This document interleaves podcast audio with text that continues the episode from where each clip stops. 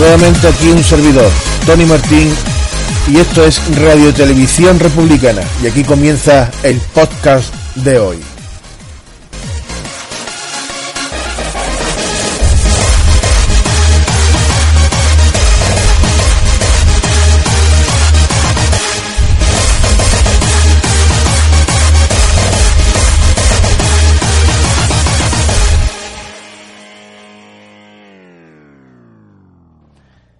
Si el pueblo español quiere república, callemos la voz del pueblo español. Se hizo en el treinta y nueve, se hizo en el setenta y ocho y se sigue haciendo en el dos mil dieciocho. Y el problema es que el pueblo español quiere república.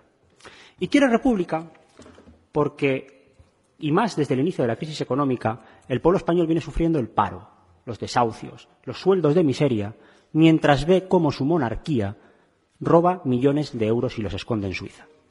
El pueblo español quiere república porque mientras sufre atentados terroristas islamistas, su rey, el campechano, se va a ver a la monarquía saudí y sus amigos, que son los que financian económicamente y protegen políticamente a los terroristas que luego atentan en pueblo español. El pueblo español quiere república porque ha visto cómo miles de jóvenes emigran buscándose un futuro, mientras una niña de doce años, Leonor, tiene una paga de ciento cincuenta euros. ciento cincuenta mil euros al año, algo que ellos no ganarían en diez años trabajando de camareros en Londres.